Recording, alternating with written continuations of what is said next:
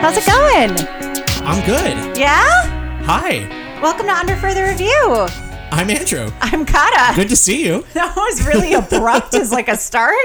I don't know. Do you want to try it again?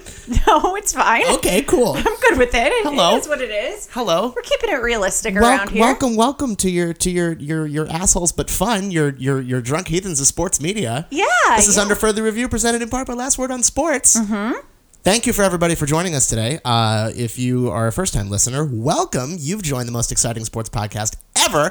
And you can go ahead and follow all of our social media uh, Facebook, Instagram, Twitter uh, uh, at the handle UFR Vodcast. Uh, you can also find us, uh, our podcast, which comes out every Thursday wherever you find podcasts, except for Spotify, because we're not that cool yet. We've got a big old football packed show for y'all today. I know it's very exciting. You guys, you guys really didn't do a whole lot in the world of football last week. Um, by the way, thanks for the week off. Um, Oh, oh, of course. Oh, by the way, special thanks to Mike Rose for stepping in. Yeah, absolutely. really Um, great show last week. it was so much fun. It was so much fun to listen to. Like you guys just absolutely did such a good job, and it was. It's always, you know what? It's fun to just stir up the energy of the thing. We tried to make you proud. And I, did. I, I, good. Oh, good. Okay. You did. This is also, by the way, um, our listeners can't see this, but this is the second week that you have unintentionally matched with your co-host. Yes. We're both wearing jeans and like Correct. dark, whatever. It's Dark V-neck t-shirts. you're just like very in the soul of, like very in tune with who you're working with in these few weeks. It's it's it's a lot, but it's, it's That's what makes me a good co-host is that I can just read your mind it's inspiring. and I know what's going to happen. yeah, absolutely. Cool. Um, We got an email. We got an email. That's how we want to start. Uh, this email is from Hunter. Uh, hey, Andrew and Kata. Part of my FFB, fantasy football, strategy this year was to pick guys who have contracts ending soon because I figured they'd try harder. When I did some research, I noticed a lot of kickers have contracts that end in 2020 more than any other position. Why is this? Peace, Hunter. Hunter, uh, this this is a very interesting email for a lot of reasons And very difficult as but well. I, but I want to I want to unpack it starting with the beginning when when Hunter said that uh, they their strategy is to pick guys who have contracts ending soon. I think that's um, bold. I do too, but I think if it pays off, it's really smart. It's a lot like I mean, they Hunter has a point in that people who are playing for contracts tend to work harder Sure. because they're trying to earn that big money. Dak Prescott on Sunday night is a big purveyor of that. He's playing for a new contract. He's moving on from his rookie deal. He had a great game on Sunday night. Yeah, uh, even though the Cowboys lost, I thought he did great. Um, so yeah, it's a it's a really interesting bold strategy. It's a lot like playing the lottery because if it if it pays off, it'll pay off big, and that player earns a lot of money and becomes one of the higher um, higher echelon players in the NFL just because of uh, their skill level and the amount of money that they're being paid. right. no, I I I definitely see um, a lot of a lot of reasoning behind that. It's so funny too, though, because I feel like when you're looking at like the top ten like picks, like it's your first pick, and you're like, oh, I want this guy, this guy, this guy. Everyone goes for like the really hot rookies or like second years who are doing really well, but they're still on their rookie contracts and everything. So it's a that's a really unique strategy and definitely one that I want to look more into. Obviously, because this year I'm, I'm basically tanking my season at this point. Um, but then we get into this kickers situation. A lot of kickers have contracts that end in 2020 more than any other position. Why is this? And you've done the research here, but I mean, to, to summarize, I think the situation is kickers in the NFL have just become like this dispensable position. And, and on top of it, like if if a kicker it's so easy to judge whether a kicker is performing well like the stats literally say everything plus they're they don't do a whole lot besides kick the ball so they get paid a lot less than other players what have you found? Right. Okay. So as you know, since um, they moved the extra point line back from the two yard line to the 15 yard line, it's made a huge difference. So before they moved the extra point line, um, the percentage of point after attempts after touchdowns uh, was sky high. It was 97% Wow. since 1989. And then when they moved the extra point line back to the 15 yard line, making it a 35 yard field goal, um, it's dropped to 94%. So it's made, I mean, it's not a considerable uh, percentage drop, but it is enough. Um, and I think that it's made things a lot harder. Also, just barely, also just like by the eyeball test in general, kickers I feel like have become far less reliable. We've seen kickers that are usually automatic miss kicks that they shouldn't. I mean, I've uh, as a Patriots fan, Stephen Gostkowski's been the Patriots kicker for a long, long time, and he's been mostly automatic. But in these last couple years, he's missed some kicks that um, he should make. Right. I mean, I've seen him uh, bank off the upright a couple times, which is now kind of just something that I'm used to with him. In the Super Bowl, when they um, they made the big comeback against the Falcons, he doinked an extra point off the upright, and I was just like, oh, here we go, typical Gostkowski. I feel like the kicker position has just become more and more expendable just based on how many kickers are missing field goals nowadays. It's be- it's become a problem. Yeah. This issue of kickers uh, running out their contracts at the end of next year is very interesting. I don't know if that's some kind of just coincidence, but I did the research about um, how many kickers teams have gone through just in the last five years. It's a lot more than I thought. Oh. So overall, NFL teams have gone through 121 kickers in the last five years. That's all 32 NFL teams. On average, NFL teams go through just under four kickers every five years, which is just over one a season. Wow. Through all these NFL teams, uh, only three NFL teams have had permanent kickers in the last five years. Okay. Three, meaning that they've had one uh, from 2014 to now. That's the Ravens, the Packers, and the Colts. Justin Tucker, the kicker for the Ravens, uh, cashed in on a contract extension earlier this year. He's making bank. He's making $23 million over four years, with 12.5 million of it guaranteed, plus an $8 million signing bonus. On top of that, Mason Crosby signed an extension in 2017 for five years. He's under contract. He's going to be making $16.1 million through 2020. The outlier to this is Adam Vinatieri, who plays for the Colts Right. who has been garbage this year. He's also 45 years old, but he's missed 14 field goals this year, which is the most of his career. Right. And that to me is like the summation of how the kicker position has kind of morphed in the last five years. We used to have all these long-standing kickers, and now you just have you know teams going through three kickers, four kickers, three kickers, seven kickers. I'm just going down the line here. Eight kickers, as many as nine. The Chargers have gone through nine kickers in the last five years. That's And- aggressive. And it, I mean, they're they're they have you know your your permanent starter kickers, but also it's people who have just lined up to kick extra points in replacement of these kickers. It's absurd how many kickers these teams go through. And I never realized it until now. Yeah. It's crazy. So, uh, in my opinion, kickers have kind of become expendable. And it's ever since they moved the extra point line back that we've really seen this uh, issue magnified.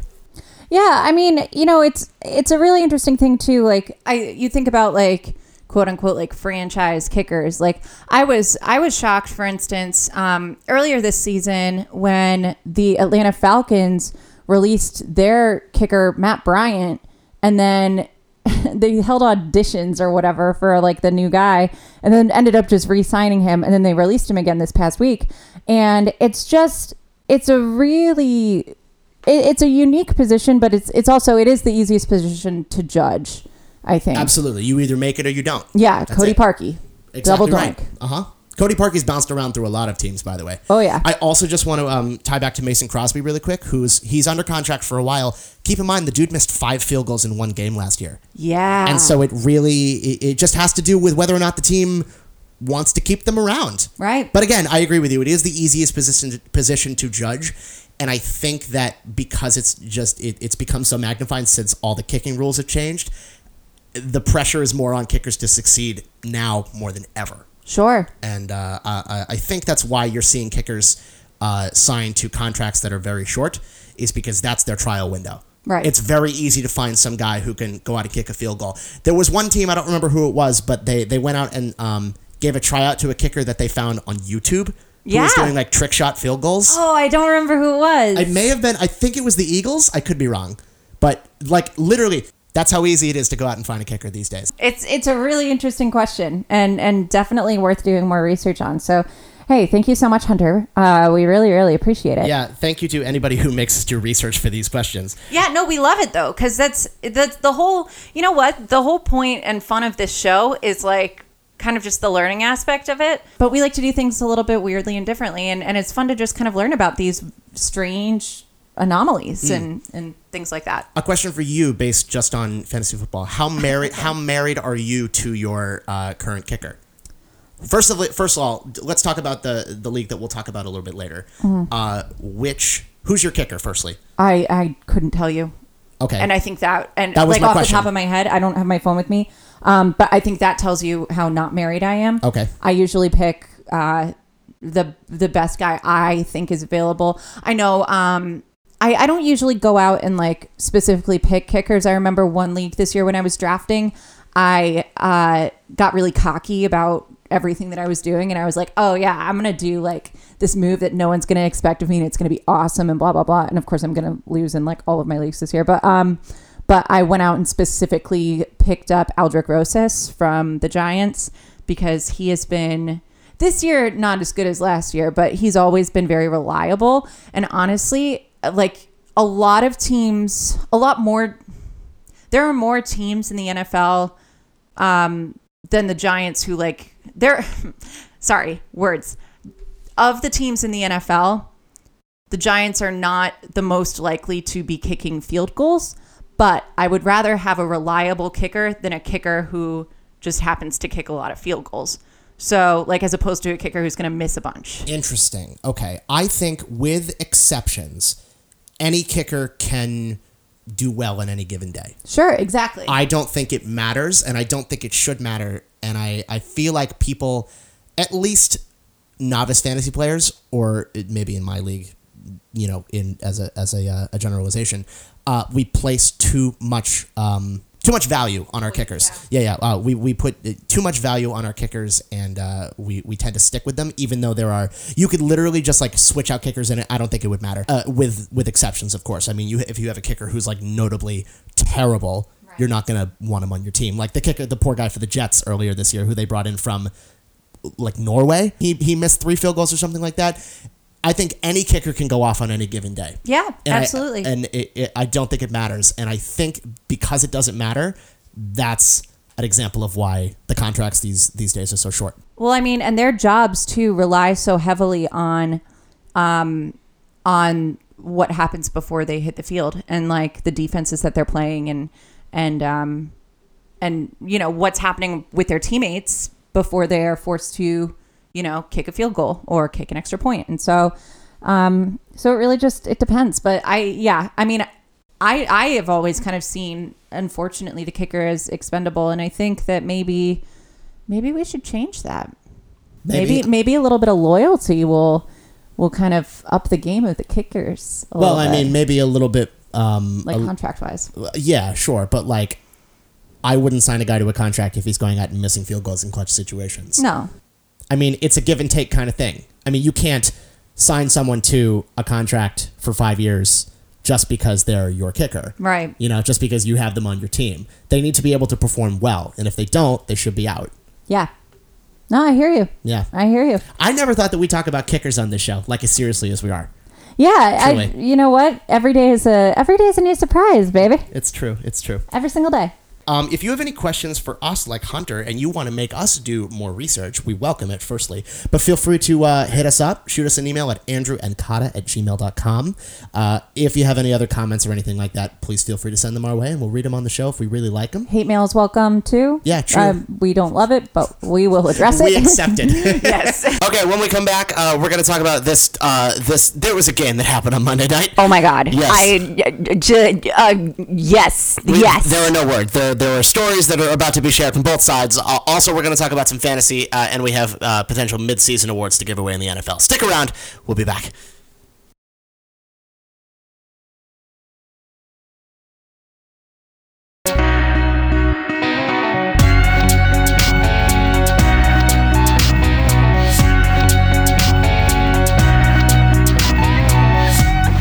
Welcome back, everybody. Hi. How you doing?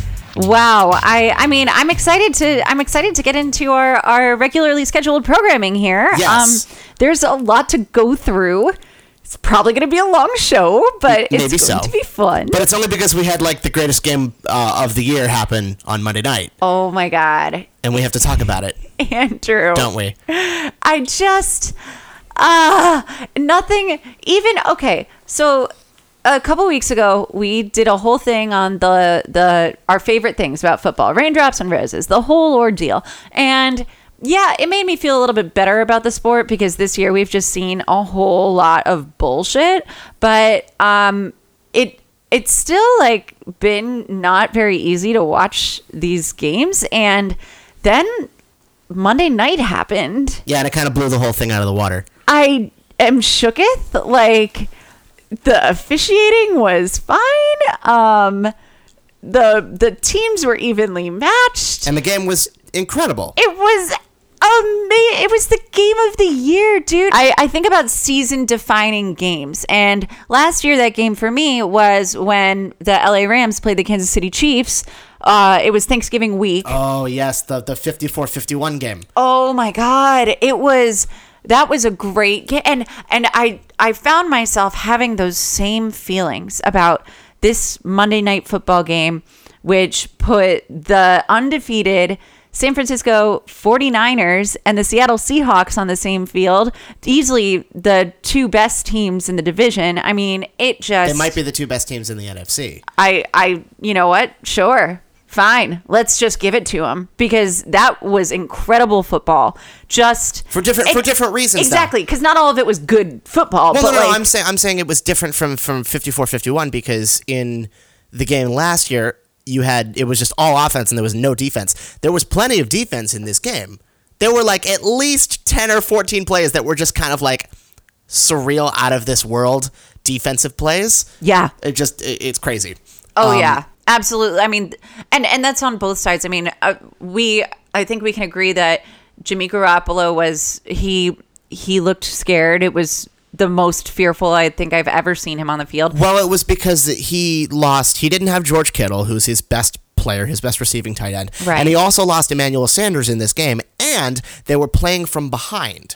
So when the ball is put in Jimmy Garoppolo's hands, obviously he doesn't. He, he's not relying on the run game because he needs to score points now. So. Yeah, I mean, is he's a young quarterback who hasn't really had to have the entire game put on his shoulders yet, and we saw that in, in the game on Monday night.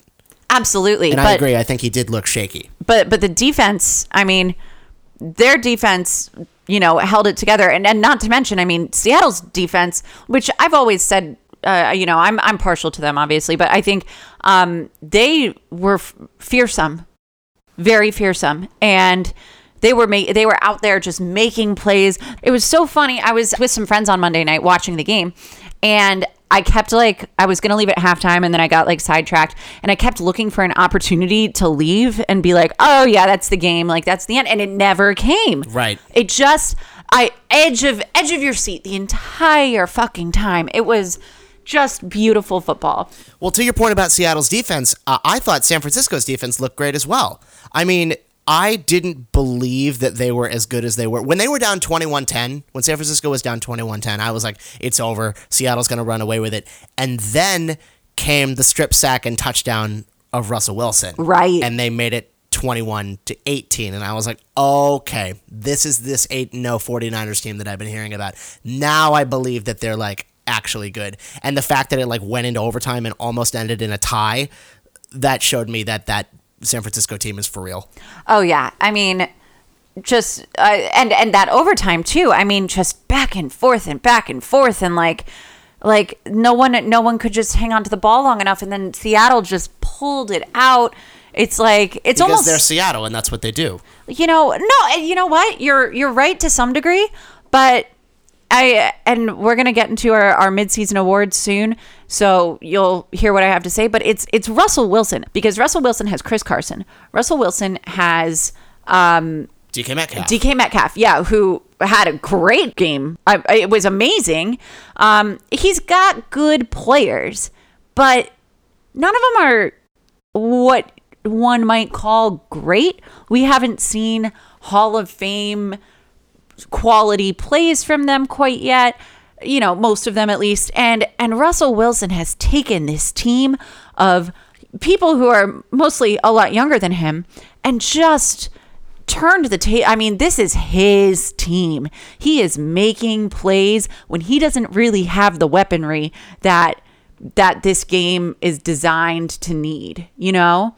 It's I I just I I mean I'm so happy for him. I'm so happy for him.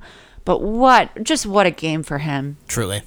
Yeah, uh, last night was um, high quality stuff from Russell Wilson. Yeah. All the way through. Even being able to battle back from almost winning the game and throwing an interception in the red zone to like the defense getting a stop to him, you know, making the play with his legs on third down for rushing for 18 yards to set up the field goal. Oh my god, he I, he was on his feet Truly. a lot. He was running that ball a lot, and and in the beginning it was it was really scary. Um, because I so we'll talk about this later, but Russell Wilson was my fantasy quarterback, and um, my opponent was done for the week, and all I had left was Russell Wilson to play. And in the beginning, you know, the interceptions early, you know, the points kept going down, and I was starting to get a little panicky. But it, I mean, he pulled out all the stuff. He did Russell Wilson things.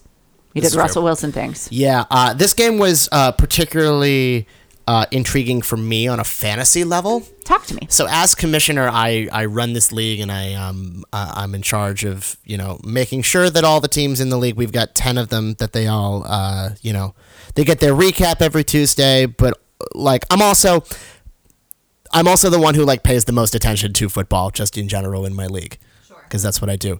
But this game should not have had as big of an impact as it did on um, as many games as it did in my league.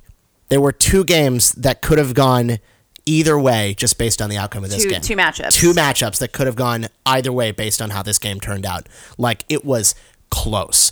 So and they kind of like are they're kind of intertwined. So I'm, I just want to like run through this really quickly in this kind of like inception type thing of like going back and forth between um between storylines. Yeah, absolutely. Yeah. Okay. So you've got two teams. You've got uh, so this team is run by this kid named Danny, and this other team is run by um, our uh, our friend Natalia and her friend Heather. Uh, and so it's um, Natalia's team is called Lookout Ribbons, which is a play on the the show Burn This that was at the was at my theater. And then the other uh, Danny's team is called the Mid Show Phone Calls. So it's the ribbons against the phone calls. So we've got that. Okay. The other game that I'm going to talk about is called Dill Pickle which is our boss's 11 year old son, against Gillen Hall of Famers, which is uh, um, our um, another one of our friends, John. So there, there's two games. So you've got Lookout Ribbons against the Mid Show Phone Calls, and Gillen Hall of Famers against Dill Pickle. You follow me so far? Sure. Great. So for one, you've got Lookout Ribbons is up by like eight points at the start of this Monday night game. Okay. And they've got Chris Carson left to play. Okay. Danny, the mid show phone calls, are down by eight. They've got Russell Wilson and Josh Gordon left to play. Ooh. So you see where you see where this is going. Ooh. Okay. So, you know, I thought it was um I really thought that Danny was gonna win just because Russell Wilson's gonna end up throwing the ball Of course. against a, a tough um, San Francisco defense. But then Carson scores a touchdown. And the ribbons go up by like 11 points, and I'm freaking out because I'm just, you know, I want Natalia's a close friend of mine, so I want her to do well. So, I, you know, I'm cheering for her. But then it got to the point where, like, three minutes later, Wilson threw a touchdown pass to Jacob Hollister. yes. And so. they- Hollister, by the way, another another standout last yeah, night. for real. I It- was real surprised. I hated him when he was in New England because he didn't do a damn thing. Maybe it just wasn't the right quarterback. He was all the hell over the place. I thought so too. So yeah, uh, Ribbons up by 11, and then Russell Wilson throws a touchdown pass to Jacob Hollister. So he gets points on that. And so the lead is like five points. okay. And then all of a sudden, Wilson starts to throw to Josh Gordon, who had zero points up until this point, until like the fourth quarter. Uh-huh. And so Gordon starts to get points. And so the lead for the Ribbons goes down to like three points. And I'm tearing my hair out. I'm like, oh my God, this is so close. Like a touchdown pass for Russell Wilson could win the game. And it stayed that way well into overtime. Oh my lord. So it got to the point where a touchdown pass for Russell Wilson would give Wilson four points and give Danny the win by like half a point. So I'm, you know, I'm over here and they're driving down the field and I'm like, oh no, he's going to throw a touchdown pass and this game's going to be oh, over. Oh, no. And then Wilson throws an interception in the red zone in overtime. Yup. And I'm freaking out. I'm like, oh my God, oh my God. And thankfully, they only had to like drive down the field to get a field goal at the end. Right. And not score a touchdown. And like Wilson, you know, running 18 yards on third down with his legs and getting almost two points for that, that was scary enough. But thankfully, it was that field goal that like put everybody That out of their sealed it. misery and sealed it. Yep. So that's that one. On the other side, we have Dill Pickle, which is our boss's 11 year old son, against our friend John and his team, Joe and Hall of Famers. Now, Dill Pickle is in last place. He's two and seven, okay, and we really want him to do well because he lost last year, and we don't want to have a kid lose two years in a row. Right. So, here's the situation, right? Joe and Hall of Famers is up by 21.9 points, and they have Emmanuel Sanders left to play. Okay. Dill Pickle, down by 21.9, has Tyler Lockett, who scored almost 30 points last week, and the Seattle defense. Yup. Now, the problem with the Seattle defense is that they're playing a team that is 8 0. They're playing a team that is undefeated and scores a lot of points on offense. Right, They've right. got a great running game with three running backs who can do just as much damage as as, as you know each one of them can. But the Seattle defense is is good. Yeah, and They're that was on display last night. So, well, early in early in the game, I thought it was like over. I really did because you know he um, Garoppolo threw to Emmanuel Sanders a couple times. He's up to like two and a half points. You know the 49ers go up ten nothing. The Seattle defense is down to eight points, and I'm just like, okay, this is it's all it's over. It's all done. And then Jadeveon Clowney strip sacks Jimmy Garoppolo and runs the ball in for a touchdown. How incredible. So that's one point for the sack, two points for the fumble, and six points for the touchdown. Yup. That's a nine point swing. And all of a sudden, the game gets a lot closer. yeah. They sack him later in the fourth quarter, and then they, uh, I think Garoppolo throws another interception. Yep. That happened. So the Seahawks are at 22 points on defense, and combine that with Tyler Lockett's two and a half points, the lead is 88.6 to 88.2. Keep in mind, at this point, Emmanuel Sanders has gone down with an injury and is done for the game. This is killer. The lead is Oh four tenths of a point. And if Jalen Hall of Famers is going to hang on to win, they're going to have to hope that the Seattle defense doesn't get one more sack or one more turnover against Jimmy Garoppolo. But So, yes. So here's the thing the Seahawks had multiple opportunities to put this game away, both in real life and both for Dill Pickle. Okay? Mm-hmm. Most importantly, it came after uh, it was like 20. It was 21 21. So by the time San Francisco tied the game at 21, the def- Seattle defense was down to 17 points, and the lead was like 2.4 points or something like that. The Seattle defense got a sack, bumps them back up to 18. Uh-huh. On third down in the red zone, with like, I don't know, five seconds to play on third down, Garoppolo throws a ball into the hands of, I think it was Bobby Wagner, who just who had it and just straight up dropped it. Yep. It was that one. And right uh, a little bit earlier, when I said all Seattle needs is an interception to seal the game, and all Dill Pickle needs is a pick uh, to win the game, Garoppolo threw it to KJ Wright, who had it and dropped it. Like four different times, Seattle had an opportunity to win it, and the ball went in and out of the hands of their receivers. And that time on third down when uh, uh, when Bobby Wagner had it and dropped it, that third down was an incomplete pass and it ended up setting up the game tying field goal, which sent the game to overtime, which dropped the defense again another point. Look, they had the stressfuls, and and reasonably so. I completely understand. I'm, like, I- stressed I talking don't- about it. I don't. Jeez. I don't think it has anything to do with how good or or how not good Seattle is. I think it was that was a very very challenging game. That was the most challenging game that I have seen fairly played this season. Yeah, really. There weren't there were no officiating deals. No. I mean there were um yeah, it was just a, a, a great game with you know it went back and forth the whole way through. Uh, Dill Pickle ended up losing that game by the way by uh, by like four four point two points. It was a, a heartbreaker in a season filled with frustration already. So my heart goes out to him. Oh man, poor guy. But jeez, was that one hell of a game, I huh? mean, guys, this is this is what we live for. This is what we live for. I cannot wait to see more games just like this one. I'm particularly excited for this weekend because the Giants are on bye, and uh, I don't really have to deal so with they don't them. have to lose this week, which is nice. Right, but I can I can look out for more for more interesting matchups like this, and you know not be stressed and stressed and all of the things. Exactly. But it just it wow, what a game! What Yeah. a, a game of the year. In a in a year where we've been like, oh man, the NFL is you know, I don't know what we're gonna get this year. The, you, there's always one that kind of restores your faith, and for me, this was it on Monday night. It's a box of chocolates, baby. Yeah, it's for real. let's take a break. Okay. All right. When we come back, we're going to talk about uh, our NFL midseason awards, and uh, we've got some fantasy football to talk about. So stick around. We'll be right back.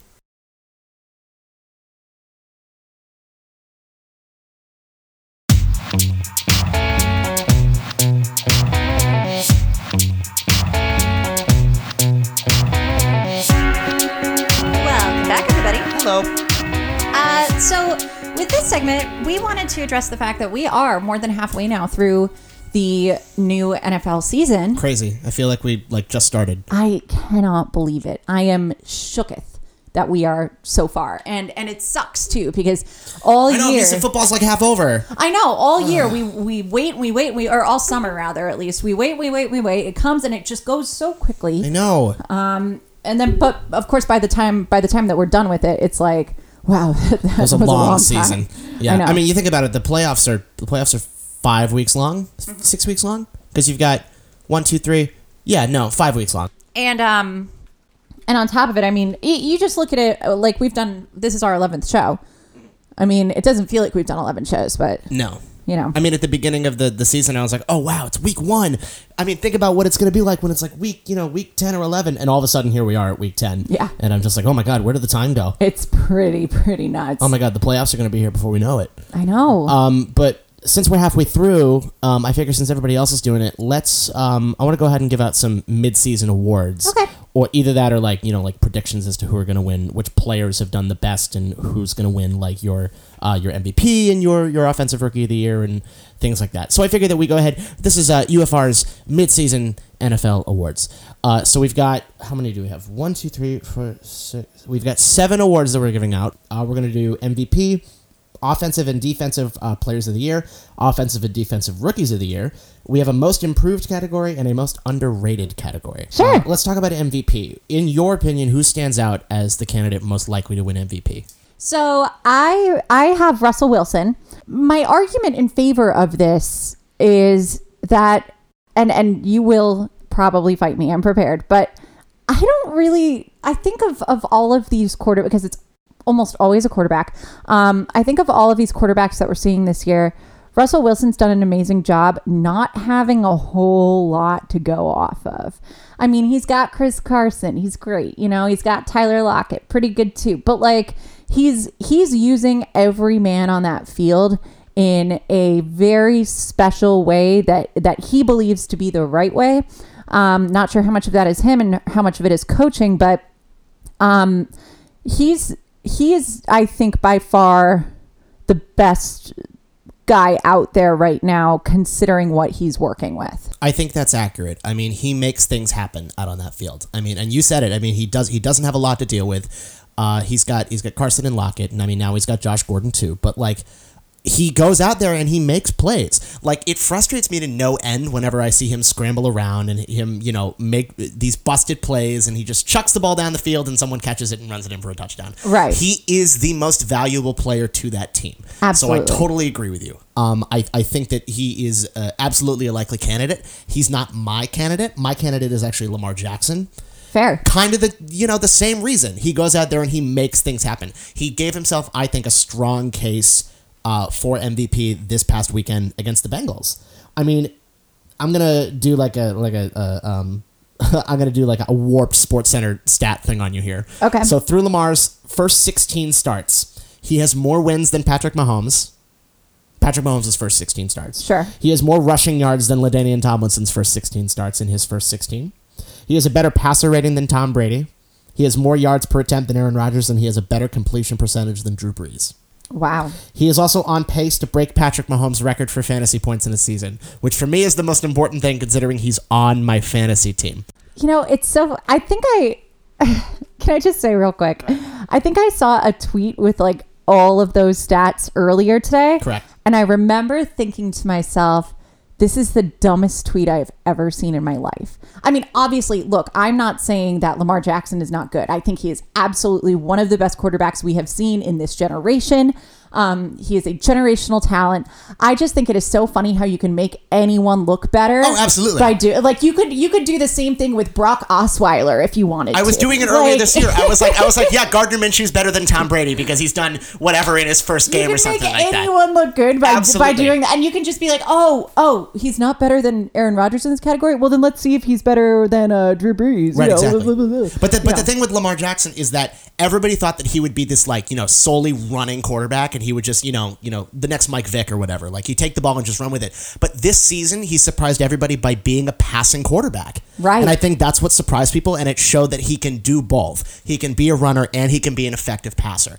And he's made the Ravens better. They're leading their division. You know, they're running away with it. He they embarrassed the Patriots on Sunday night at home. Yeah. I mean, I, I really think Lamar Jackson uh, has a case here for, Yeah. for MVP. Look, I, I don't disagree with you. In fact, if we're going to move on, I have Lamar Jackson as my offensive player of the year. Got it. Okay. Um, for similar reasons that I, you know, I won't repeat, but, uh, but in, interesting. Um, I, I kind of have a runner up for offensive player of the year. Okay. And I just kind of wanted to run this by you. sure. Um, I, so the player is Teddy Bridgewater. Okay. And here's why. Now we are in a situation where Teddy Bridgewater went in for Drew Brees and went 5 and 0. And Brees has now, as of Sunday, gone 2 and 2 this season. Right. I'm not suggesting in any way that Brees needs to go and they need to put Bridgewater back in. Um, and I don't I don't think that they will, regardless, because I think that Brees is nearing the end of his career and he's got a lot of loyalty. There's a lot of loyalty to him in that franchise. But I, I wanted to just bring him up as a potential candidate for this because he it, it, it's probably it's not going to happen this year. What I'm saying is that he is definitely a candidate for the future. Oh, sure. I mean, the the fact that he went in and, and replaced Drew Brees and won five games without him. Yeah, and it now officially has a a record twice as good, more Yeah. than twice as good as Brees. He should earn a contract. He should earn a starting spot on a team uh, n- next year. he should. And that's the funny thing about it is he absolutely should. Yes. But is he going to leave New Orleans? I don't think so. I don't know. Well, if you were playing backup and you, you know, got a job to start, wouldn't you take it? If the offer were good enough, I would take it. I don't think That's he will really, though. That's a really interesting point about Teddy Bridgewater. I think he's mean, really happy where he is. five, in my opinion, five games doesn't equal a whole season. Sure. So it's, uh, I don't think it's ever going to happen. Him winning Offensive Player of the Year, but it's a, uh, it's a good case. Um, my Offensive Player of the Year is Christian McCaffrey. Okay. for Carolina Panthers. You made a great point about the uh, MVP never being anything other than a quarterback. Mm-hmm. And I think if you're going to pick an MVP that's not a quarterback, it's Christian McCaffrey. Yeah. I mean, the dude has uh, just this season alone 989 rush yards. He has 11 touchdowns already through nine through 10 games, which is more than his first two seasons on the ground combined. He's also got 396 receptions, uh, 396 receiving yards for three touchdowns. The dude is a freak. Yeah. Yeah. Uh, so I mean, if it's not Russell Wilson or Lamar Jackson, it should be Christian McCaffrey. Right. No, I, I don't disagree with you. This is You know, I really like these awards because we get to like speak very highly about all these players. It's like not us being assholes. Um, who? Why don't you take this one? Who's your offensive rookie of the year? My offensive rookie of the year is Josh Jacobs for the Oakland Raiders. He, uh, I think he's just a runaway for the award. I mean, I think he's got it in the bag. He is, uh, he's got 811 rushing yards, which puts him fourth in the league among active running backs right now. Um, he's got seven touchdowns. By the way, the Raiders are five and four. Yeah, the Oakland Raiders have a winning record without Antonio Brown. That's pretty crazy. Um, oh, dude's- without it, who cares about that? But yeah, yeah, I know, still. but like everybody thought that they, you know, they'd be in the tubes. Yeah. You know, since they, you know, they lost this great receiver, but they found, you know, this revelation in Josh Jacobs. He's great. I mean, he was rookie of the month in October, and he's like he's clutch. He didn't have a great game against the Chargers uh, a, a couple weeks ago, but he had the game-winning touchdown, which I think is important. He's the only running back in the last seven years with two games of more than 25 carries with no negative yards. So I think it's really important that like when he runs with the ball, he he's able to uh, like move forward and deal blows instead of receiving them. And I think that's really important for a running back. And I think he's made all the difference to a team that really didn't have any direction to start the season. Interesting. So for that, for that reason, Josh Jacobs is my offensive rookie of the year. okay, Cool. Can I take a guess at yours? Sure. Is it Daniel Jones? No. It's not. Okay. No. Please, uh, No, and we will. I would like to talk about this later, but because it, it hit me right before the show. I was like, ah, shit, I know who our offensive rookie of the year is, and now I have to defend mine. Okay, who is your offensive who, rookie of the who am I if I'm not surprising you? Fair enough. Uh, so I have DK DK Metcalf, Ooh, Um, interesting choice. and and yes, and it is interesting, and the reason is because we haven't really seen a whole lot of him yet, but we're gonna. I really truly believe that we're gonna. Uh-huh. Um, If he's got, uh, if he has a, a home stretch like he did in Week Nine, yeah. w- I would think DK Metcalf would be up there for offensive rookie of the year. A hundred percent, and and particularly considering what we were talking about with Seattle not really having the weaponry that that would really serve Russell Wilson so well. Um, I I think that DK is a really good um, opportunity for Russell to kind of like really train like a new guy underneath him. Um, and also, I I just want to throw out too, like I think it's pretty amazing that. The Seahawks and the Niners are like leading the division. You know, I love that. It's two two good teams. two really good teams who honestly like weren't really in the conversation like the Super Bowl conversation this year. And remember remember back to Russell Wilson. Remember when there was there was a conversation last year that was like is Russell Wilson done? Ha! Ha! Just wanted to again throw that out there. That's solid. I like that. Who's your defensive player of the year? You go first on this one. All right, fine. Uh Aaron Donald still. Okay, third year in a row. Yep. Wow. Uh, he's made the Rams' offensive drives really super unbearably boring to watch. Um, like when I'm watching a game, I'm watching only like I'm flipping channels like just to get to the defense. Despite the Rams not performing as well as predicted, uh, making a run, they're they're really in that Super Bowl hangover and that loss and just kind of floundering around. And I think the one good thing about them is Aaron Donald right now. Mm-hmm. That's valid. So Um, my defensive player of the year is Stephon Gilmore, cornerback Okay. for the Patriots. Sure. Uh, Patriots have the second best defense in the NFL at the moment. Um, second best pass defense. Uh, Gilmore is, I think, the best corner in football at the moment. Um, the dude's got three interceptions, one of them for a touchdown. He's got 10 passes defended and 27 tackles this season. Um, he's just able to cover your team's best receiver no matter what. And we haven't really seen him get beat at all this year. Um, he has become the standout stud corner that the Patriots have been looking for uh, since Darrelle Revis left. Yeah. Um, I he uh, he is the front runner. Last I checked, I think the Vegas odds had him at plus six hundred. Um, I would not be surprised if he is in the conversation at the end of the year. I Should the, wouldn't should, either. should the Patriots continue their success on defense? Absolutely. I, I definitely agree with you. Do you have a do you have a defensive rookie of the year? I've been just so impressed by Nick Bosa. Agreed. He's also mine. Obviously, 49ers being doing 49ers things that we didn't know that they could do again. Um, uh, just a really, really quality defensive end. I don't know. He's, you know, when I think about these conversations of like, you know, who the best players are and whatever, I think about if this player was missing from a roster, what it would do to a team. And I think, I think the Niners would be in a little bit of trouble without Nick Bosa. I think his defining moment of this year was when he just like ate Kyle Allen for Yes. breakfast against the Carolina Panthers. Yes. He sacked him three times and then took an interception uh, back for a touchdown, I think. It was a that was a beautiful, beautiful game. Yeah, if there were like Oscar packages for like NFL awards, that would be his Oscar package. Was just the 100%. the the, the de- devouring of Kyle Allen. Right. so yeah, no, the, the 49ers have the best defense in football, and it's no surprise that uh, one of the Bosa brothers is uh, leading the pack on that. So I agree. got? He's also he's also my defensive rookie of the year. Oh, good. Yeah. Woo! We've never agreed. That's awesome. Nailed it.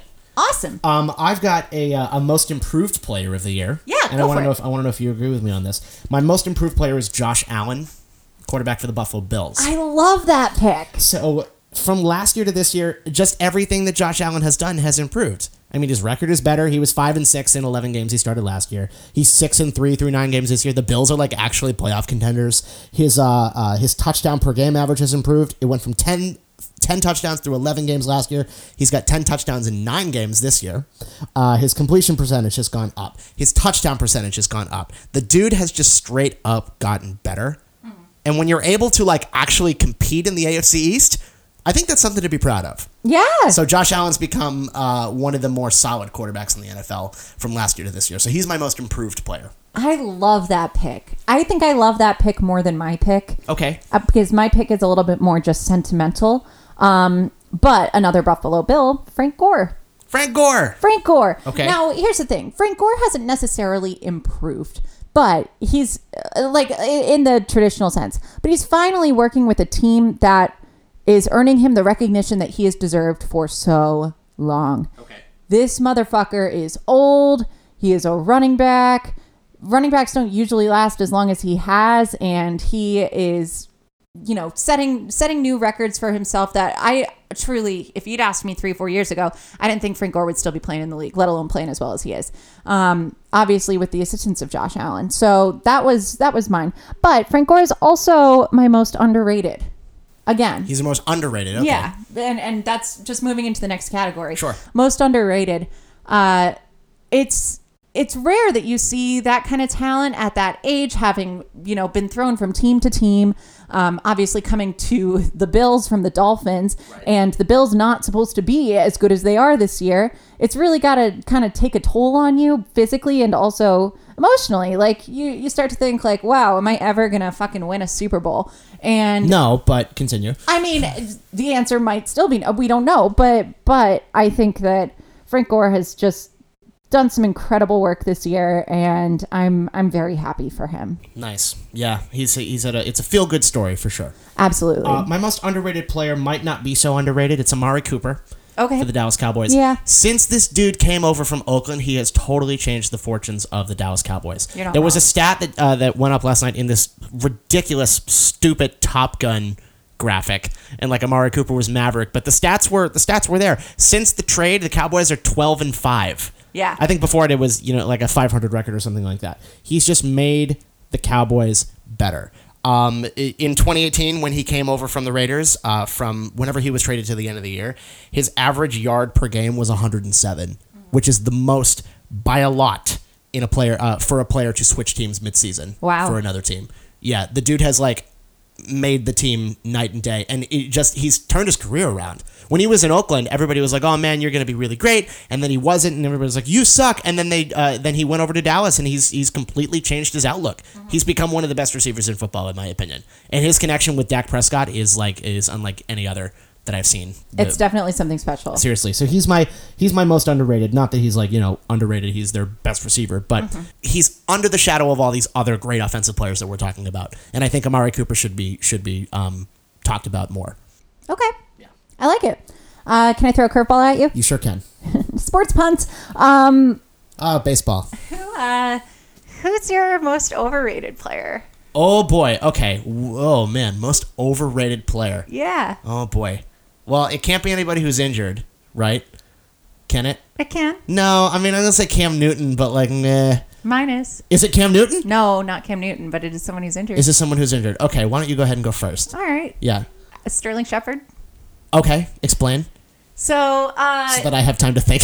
I I think that Sterling Shepard is is I, the reason. I mean, and obviously, look, Sterling Shepard is not overrated by any stretch of the imagination. I mean, he hasn't he hasn't played in the last three games, but my my issue is suddenly everyone is kind of blaming the Giants on the fact that they like quote unquote have no team right now, and that's just like not the case.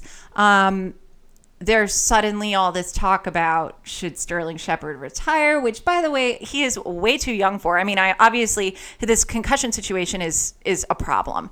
And if if he's in pain and he can't be at practice and playing games, then yeah, maybe he should. Maybe he should consider it. But I just I think that Sterling Shepard is overrated because like if you're gonna point fingers at why the Giants keep losing games, which they just they just keep losing games, um, you point your fingers at Shurmur, sure, uh, but that wasn't the question. The most overrated player is Sterling Shepard because everyone believes that he is like the almighty and potentially could, when he comes back, bring the Giants to some kind of a record. Because I don't even call what we have right now a record.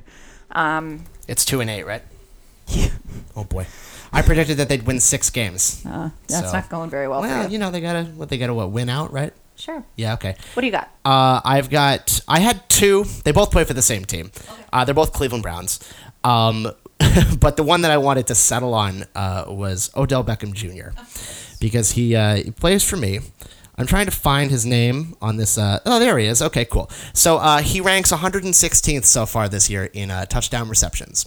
He's behind names like oh Tyler Boyd, who's you know injured. He's behind names like Jacob Hollister, who who is that? He's behind names like uh, Jaron Brown, who plays for Seattle, I've never friggin' heard of before. He play he's behind Jordan Akins, behind Tyler Eifert, who plays for Cincinnati, which is where football careers go to die.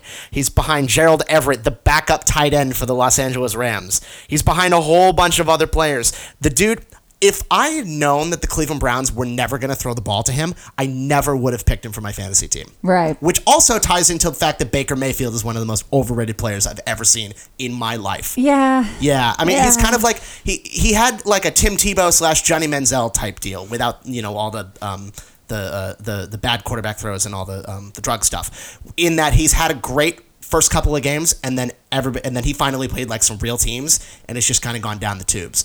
Part of me thinks that they should have kept Gregg Williams as head coach because I feel like he he knew how to. I mean, you look at me like you know what are you talking about, but I mean they won some games with him. I mean, yeah. Yeah, but uh, uh, uh, I, I know Baker Mayfield Yeah. and uh, Odell Beckham Jr. are my two overrated players of the year. Those are good picks. God, have they been terrible this year? those are tr- traditional and good picks. I like that. Yeah, I was like, okay, who means the most to me in this situation? And it's Odell because he's done fuck nothing for me. All right, that's a lot. Let's take a break. Okay. When we come back, we're going to talk about some fantasy football. Okay. Uh, I have some news to share. Yeah. So stick around. Yeah. We shall be back. Okay. Goodbye. Goodbye.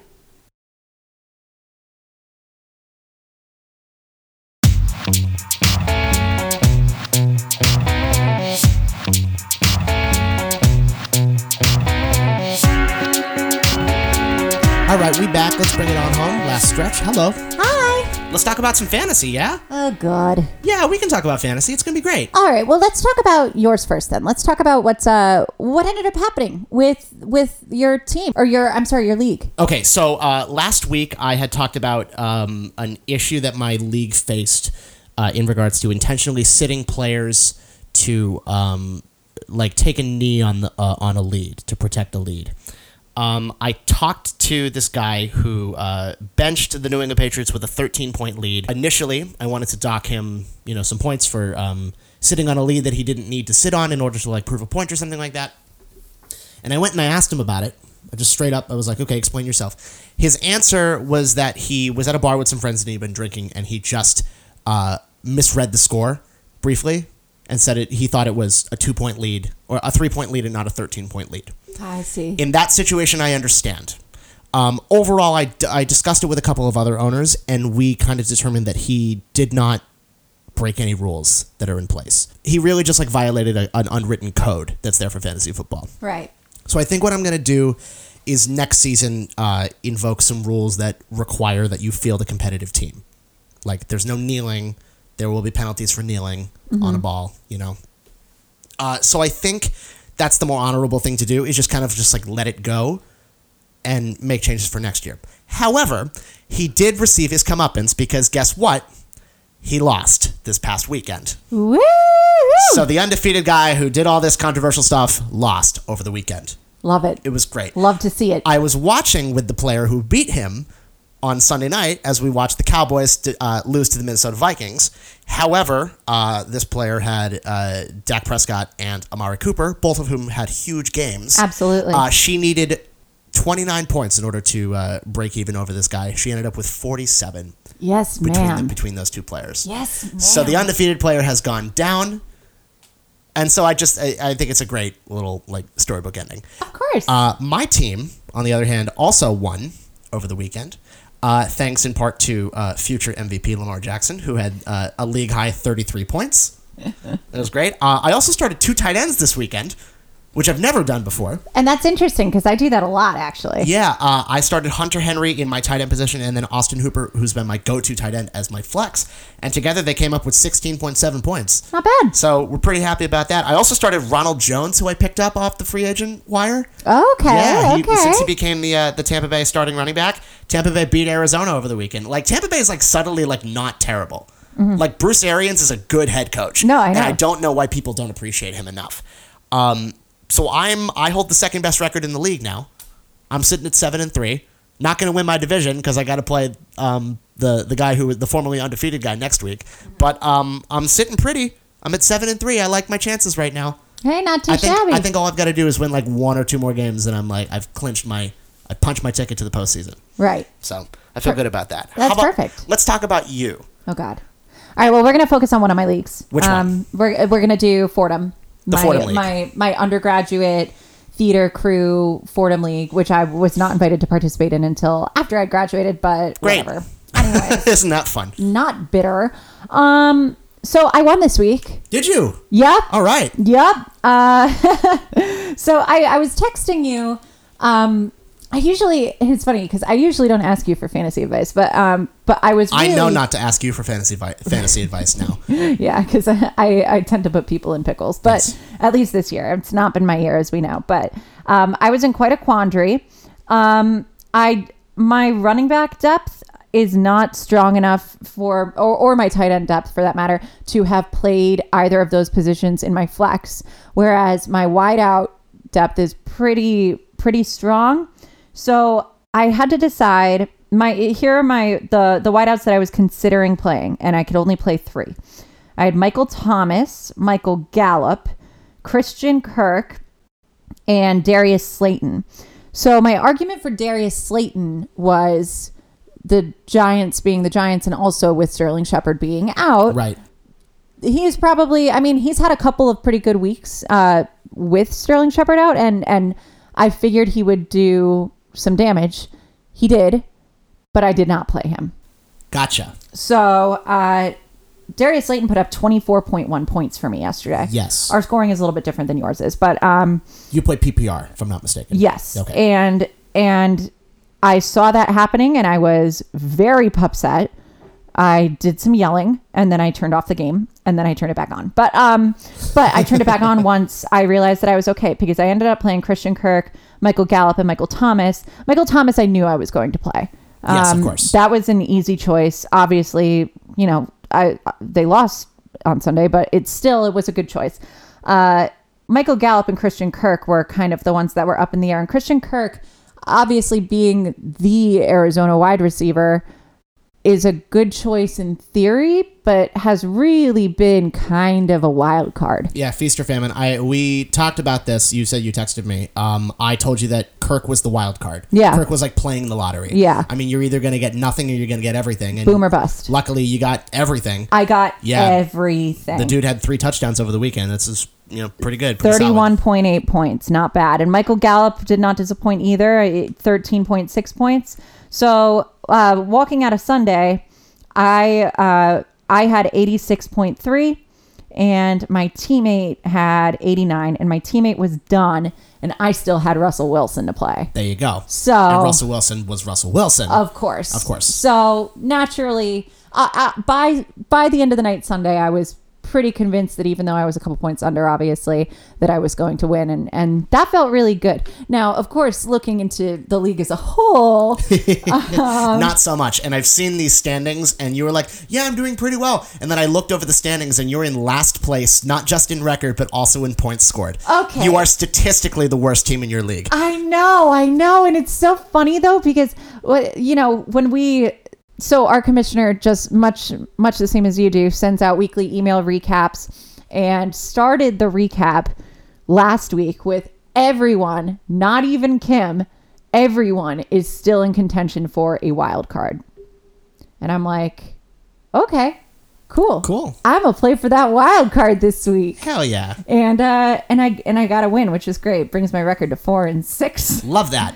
Um, All right, four and six, two games under 500. Your division leader is eight and one, so you have no shot at that division. Oh yeah, Tony is a monster. Um, yeah. Do you have a tip of the week?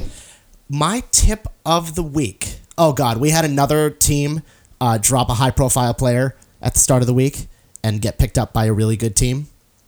Uh, we had one team drop Adam Thielen. Oh, Yeah, on Wednesday, and he was picked up by um, formerly undefeated guy. right. Yeah, Wow. yeah. So Yeah, he won't be playing. He won't be playing for two weeks, but when he comes back, it might be a problem. Yeah. Uh, so again, my tip of the week last week was was to uh, drop your high profile players uh, later in the week so that people can't play them on Sunday. Mm-hmm. My tip of the week is don't be afraid to switch up your flex formations. Yeah. I started two tight ends this week and it really paid off. If you have one tight end that's uh, projected to be really good, but you have another tight end that's like your homeboy and like has been putting up good points for you, don't be afraid to play them both. You know, especially if you have if you have room for a second tight end, don't be afraid to do it. Tight ends can get you points as well as running backs and wide receivers can. A hundred percent. I I totally agree. Definitely underrated. especially if you know it's like playoff time. So don't be afraid to try to make a push in any way that you can. Go with your gut. If you've got an instinct about a guy and you think like, oh, it hasn't really been great in the last couple of weeks, but maybe it's it's due time for a boom re- boom week. Definitely, you know, give it a go. Yeah, projection numbers are just that. They're just projections. exactly. I mean, play and your most of the time they're wrong. yeah, play to your play to your gut. Play your matchups. Yep. If you like one team over the other, just do it. Yep. You know, don't be afraid of what the numbers say. I mean, I think I intentionally changed my lineup around, uh, and my projection was lower than the um, than the other guy this week. But Mm-hmm. you know, Sunday happened, and you know, it, it, it swung my way. Yeah. So don't be afraid to trust your gut and play with some different formations in order to get yourself that boost that you need. So that's my tip for the week for fantasy football. It's good stuff. All right, kids. Uh, we're gonna sign off for the night. Yeah, But that's all for me. yeah, I, I think that's all I've got too. Um, Guys, uh, thank you so much for listening. Please be sure to follow us on all of our social media. Our handle is at UFR Vodcast with a V. We are on Facebook, Instagram, Twitter, YouTube, um, everywhere. Uh, look out for our recap on Last Word on Sports. Should be out on Thursday or Friday. Our podcast comes out every Thursdays, uh, everywhere you can find podcasts, except for Spotify. We're not that cool yet. Uh, and if you have any questions or comments or concerns or whatever, uh, feel free to send us an email. You can find us at andrewandkata at gmail.com. Uh, if you send us an email and we like it, uh, we might read it on the show. Uh, Yeah. We don't know. So send us an email and you'll find out. But other than that, have let's, great week. let's put it to bed, guys. Have a good week. I'm Andrew. I'm Kata. This has been Under Further Review. Bye, everybody. Cheers.